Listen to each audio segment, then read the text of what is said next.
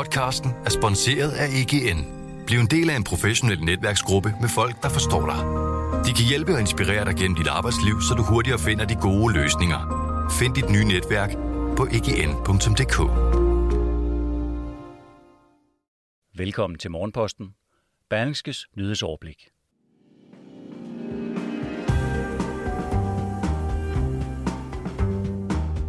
Godmorgen, det er den 24. oktober. Jeg hedder Mette Melgaard og står for denne søndagsudgave af Morgenposten. Og det er med følgende overskrifter. Dansk Folkepartis næstformand Morten Messerschmidt har i kølvandet på en højspændt offentlig debat om såkaldte aktivistiske forskere søgt agtindsigt i syv forskers personsager og mulige samarbejde med fremmede magter. Og det er chikane, siger en ekspert. Flere lærere bruger magt over for elever i folkeskolen. Og så har den store interesse for at købe boliger under coronapandemien sat gang i en kedelig tendens, som er i strid med reglerne, advarer en stribe køberrådgivere. Det er efterhånden jungleloven, der regerer, lyder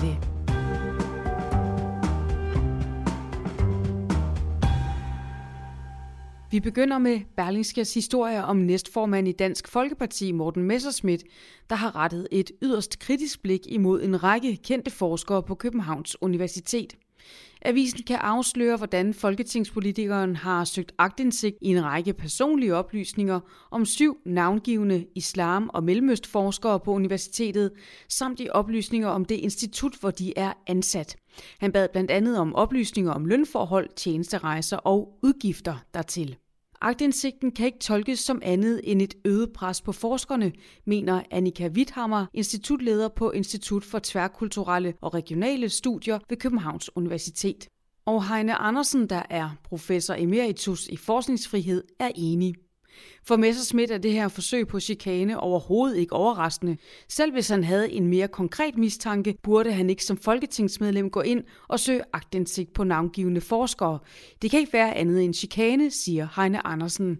Messerschmidt forklarer selv, at han søgte agtindsigten, efter at han i forlængelse af en debat i Folketinget havde fået flere tip om instituttet og flere af dets forskere, men at han ikke selv fandt en rygende pistol, da han havde fået akterne tilsendt fra universitetet. Det handlede blandt andet om, hvorvidt der havde været faglig indhold på udlandsophold. Det var naturligt at undersøge de spor nærmere, men jeg er meget ked af det, hvis nogen på instituttet mener, at deres omgang med skatteydernes penge skulle være undtaget for agtindsigt, siger Morten Messerschmidt. Vi skal videre til TV2, der skriver, at danskerne opsøger apotekerne i store tal for at blive vaccineret mod influenza. Alene de seneste tre uger har apotekerne vaccineret lige så mange danskere i risikogruppen, som de gjorde hele sidste sæson. Det er i alt 200.000 danskere. Det oplyser Birte Søndergaard, der er sundhedsfaglig direktør i Apotekerforeningen til TV2. Myndighederne har særligt i år været ude at anbefale, at man får influenzavaccinen, fordi der stadig cirkulerer covid-19 i samfundet, og det har vi virkelig kunnet se på tilslutningen, siger hun. Flere lærere bruger magt over for elever i folkeskolen. Således melder Danmarks Lærerforening om flere sager, beretter Jyllandsposten. Vi oplever, at der er lærere, der bliver politianmeldt i sager, hvor de har grebet ind over for udadreagerende elever. Heldigvis er det stadig få af de sager, der ender som straffesager. Det fortæller Thomas Andreasen, formand for Arbejdsmiljø- og Organisationsudvalget i Danmarks Lærerforening. Der nævnes blandt andet et eksempel med en større elev, der opfører sig voldsomt over for en yngre elev, og hvor læreren ikke har tid til at, citat, slå op i en bog og læse, hvordan vedkommende bedst løser situationen, citat slut. Og her må der handles her og nu. Direktør i Børns Vilkår, Rasmus Kjeldahl, er enig i, at lærere kan være nødt til at anvende magt over for elever i visse situationer.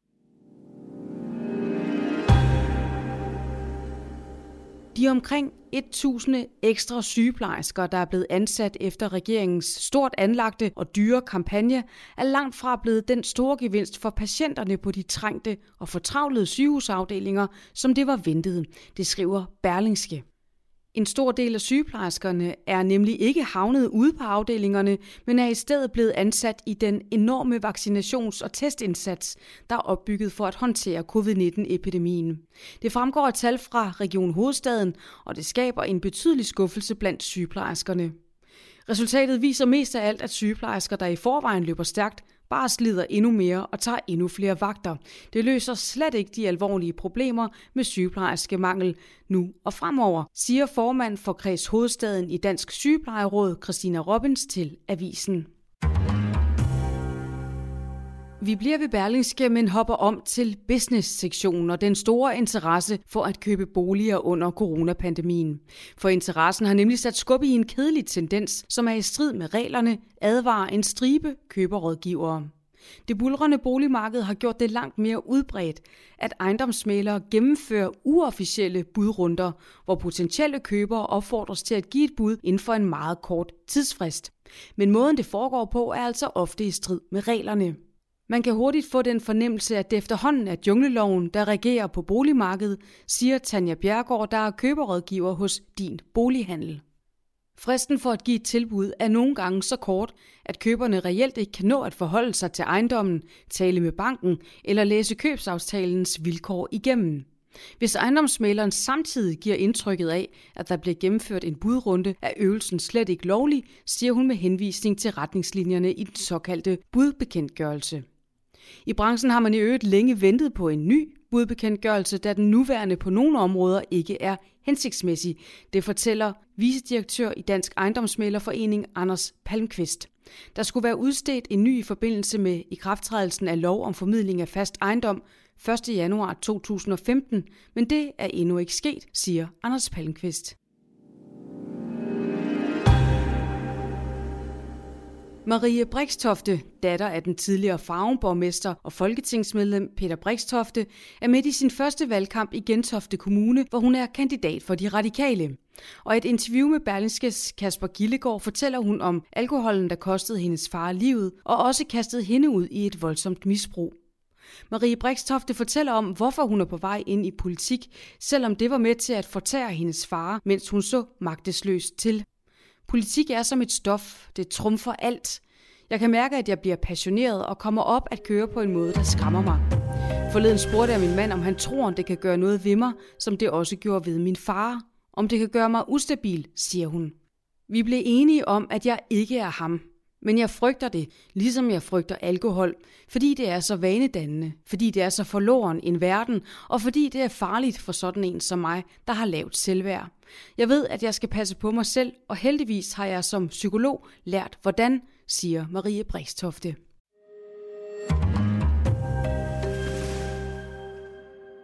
Søndagen hviler som sådan ikke på laverbærene. Der er nemlig en række begivenheder i kalenderen. Knæk Cancerugen indledes i dag til fordel for kræftens bekæmpelse, og på lørdag kulminerer ugen så med indsamlingsprogrammet Knæk Cancer Live. I eftermiddag kl. 16 mødes den danske Oscar-komité, og det er for at vælge den film, der skal være Danmarks bidrag til Oscar-kapløbet i kategorien International Feature Film. Og i Superligaen er der blandt andet det klassiske derby mellem Brøndby og FC København på programmet. Kampen spilles kl. 14, hvilket også er tilfældet med opgøret mellem Silkeborg og OB. Klokken 16 er der Østjysk lokalopgør, når Randers FC tager imod AGF, og søndagens sidste Superliga-kamp står mellem FC Midtjylland og Sønderjyske.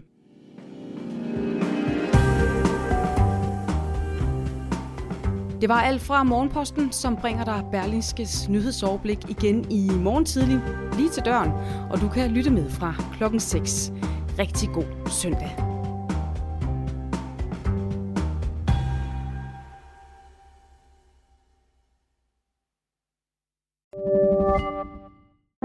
Privatleasing gør det nu lettere end nogensinde før.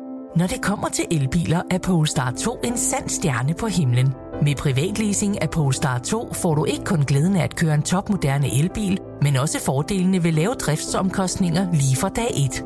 Du slipper for bekymringer om vedligeholdelse og service, for alt er inkluderet i den faste månedlige pris. Oplev friheden ved privatleasing af en Polestar 2. Besøg polestar.com.